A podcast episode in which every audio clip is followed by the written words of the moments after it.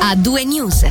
Partiamo dai quattro decreti d'accusa emessi dal Ministero Pubblico per l'incidente stradale avvenuto nel 2022 provocato da una agente ubriaca alla guida e che aveva visto il coinvolgimento di altri tre poliziotti che avevano in un primo momento tentato di coprirla. Il servizio è di Angelo Chiello. Il Ministero Pubblico ha emesso quattro decreti d'accusa al termine delle indagini inerenti all'incidente un anno fa causato da un agente di polizia che guidava in stato di ebbrezza e che era stata in un primo momento coperta da altri tre agenti della polizia cantonale.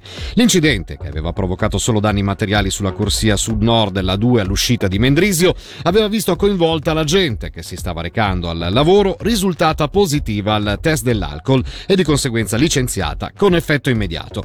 In seguito all'accaduto è stata aperta un'indagine che che, oltre alla poliziotta, ha coinvolto anche i colleghi intervenuti sul luogo del sinistro. Dei quattro decreti emanati dal procuratore generale Andrea Pagani, il primo riguarda la conducente, condannata ad una pena pecuniaria di 90 aliquote giornaliere, sospesa con la condizionale per due anni, una multa e il pagamento delle spese giudiziarie per i reati di grave infrazione alle norme della circolazione, guida in stato di inattitudine e infrazione semplice alle norme della circolazione. Decisione nel frattempo cresciuta in giudicato Stato. Ai due agenti della Polizia Cantonale intervenuti sul luogo dell'incidente è stato prospettato il reato di tentato favoreggiamento. In un caso per aver eseguito il test dell'alcol al posto della collega e averne comunicato l'esito negativo alla gendarmeria stradale, nell'altro per aver confermato la stessa informazione errata. Il terzo decreto d'accusa riguarda infine il capogruppo in servizio la sera dei fatti, al quale è stato pure prospettato il reato di tentato favoreggiamento. L'agente aveva custodito personalmente personalmente il test dell'alcol effettuato dal collega senza consegnarlo agli inquirenti. Voltiamo pagina, non si è fatta attendere la replica del direttore del mattino della domenica Lorenzo Quadri dopo l'annunciato inoltre di querela avvenuto domenica da parte del consigliere di Stato Emanuele Bertoli che dichiarava inammissibili le illazioni pubblicate sul settimanale domenicale in merito al caso Unitas, il servizio di Fabrizio Colli. Ad annunciare la querela era stato lo stesso consigliere di Stato socialista Emanuele Bertoli, domenica tramite i suoi profili social, denunciando, citiamo, uno squallido tentativo di infangare un avversario politico. Il riferimento era per il mattino della domenica che aveva di nuovo affrontato l'ormai cosiddetto caso Unitas, in termini che Emanuele Bertoli ha definito falsi e calunniosi. Avrei volentieri fatto a meno di disturbare la giustizia, ha proseguito il consigliere di Stato nel suo post ribadendo che l'audit indetto non aveva rilevato mobbing presso Unitas e che le prime segnalazioni inerenti alle molestie risalivano al 2018, cioè sei anni dopo che Emanuele Bertoli aveva lasciato la direzione dell'associazione. Di oggi la replica di Lorenzo Quadri, direttore del Mattino della Domenica, che giudica senza fondamento la denuncia inoltrata da Bertoli per calunnia, diffamazione e rispettivamente mancata opposizione a una pubblicazione punibile. Secondo il consigliere nazionale leghista, la rilevanza penale di quanto pubblicato è solo opinione di Manuele Bertoli ed è tutta da dimostrare. Quadri definisce poi a sua volta diffamatoria l'accusa mossa dal direttore del DEX, secondo la quale gli articoli pubblicati siano squalidi tentativi di infangare un avversario politico, ventilando addirittura una controquerela. Grandi predatori. Il governo ticinese vuole misure meno rigide per l'abbattimento dei lupi problematici, misure che diano più margine di manovra ai cantoni. Questa in sintesi, scrive la regione, è la posizione del Consiglio di Stato in risposta alla consultazione federale sulla modifica dell'ordinanza sulla caccia. L'esecutivo chiede anche maggiore rigore e precisione, portando ad esempio da 10 a 5 anziché 8 la soglia di predazioni per autorizzare un abbattimento. Continua a crescere il numero di frontalieri nel quarto trimestre del 2021 e in quello del 2022 in Svizzera il numero totale è salito del 6,1% arrivando a quota 380.000 persone. In Ticino, secondo quanto rende noto l'ufficio di statistica, la crescita è stata del 4,4% per un totale di quasi 78.000 persone. A Locarno arriva un ricorso contro l'assegnazione della progettazione della nuova sede del Museo Cantonale di Storia Naturale nel comparto di Santa Caterina. Il progetto disegnato dalla giuria del concorso avrebbe dovuto essere presentato al pubblico questo giovedì.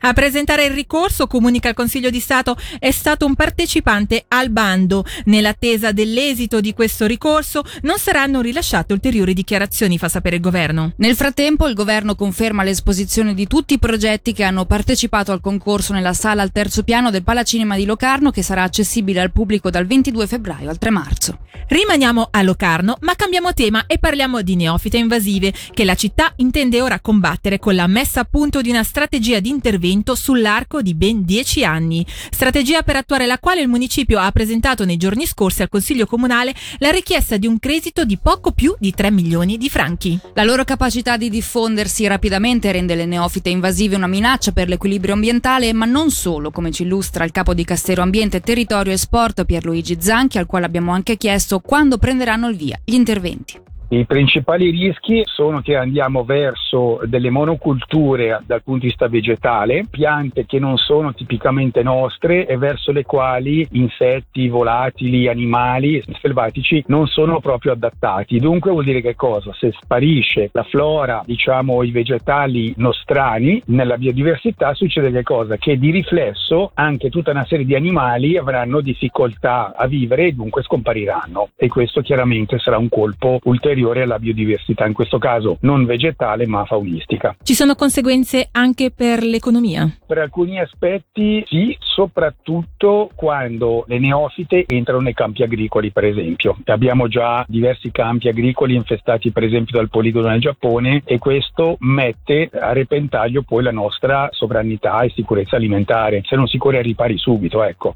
Quando è previsto l'inizio dei lavori? Il messaggio dei 3 milioni adesso è al vaglio della Commissione della gestione, la quale dovrà redigere uno o più rapporti a seconda se ci sarà qualcuno che è contrario o meno al credito e poi sarà il Consiglio Comunale che deciderà. Una volta che il Consiglio Comunale decide di dare l'ok a questo credito, beh si inizia subito. In realtà noi tutti gli anni già facciamo qualche cosina per cercare di contrastare questo fenomeno, però non è abbastanza, ecco.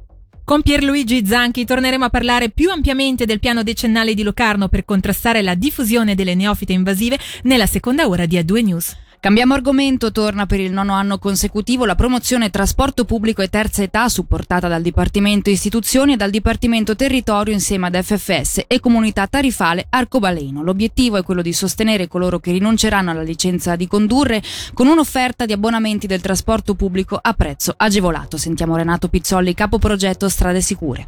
La promozione è, è prevista ed è accessibile alle persone che depositano volontariamente però più importante ricordare a titolo definitivo eh, la propria licenza di condurre.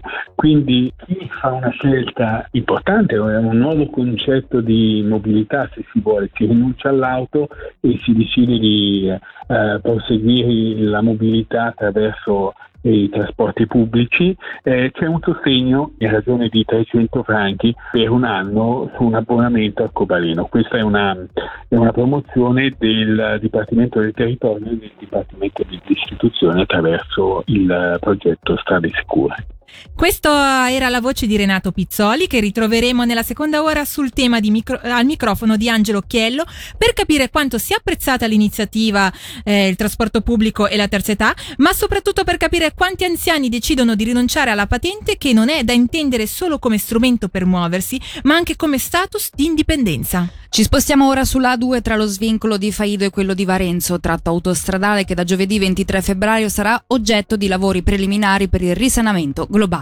In particolare sarà realizzata la pavimentazione dello spartitraffico centrale così da permettere la gestione della circolazione stradale durante i futuri lavori di posa dei ripari fonici previsti nel 2024-2025. Secondo quanto fa sapere Ustra, i lavori preliminari dureranno fino a fine luglio. Nelle ore diurne saranno garantite due corsie per senso di marcia, con un limite di velocità a 80 km h in direzione nord e di 100 km h in direzione sud. Proseguono intanto anche i lavori sulla tratta della ferrovia Centovalli per eliminare le barriere architettoniche che ostacolano l'accesso ai treni e adeguare le stazioni alla legge disabili. Dopo i cantieri aperti a Locarno e Solduno da lunedì 27 febbraio, ad essere oggetto di lavori sarà la stazione di Verscio. Per evitare di chiudere la stazione, le FART fanno sapere che i lavori saranno svolti in più fasi. Nella prima, che dovrebbe concludersi entro giugno, verranno sbarrati il posteggio e il marciapiede del binario 1 lato est. Si potrà quindi accedere ai treni in arrivo e in partenza dal lato ovest del marciapiede del binario 1 e dal marciapiede del binario 2.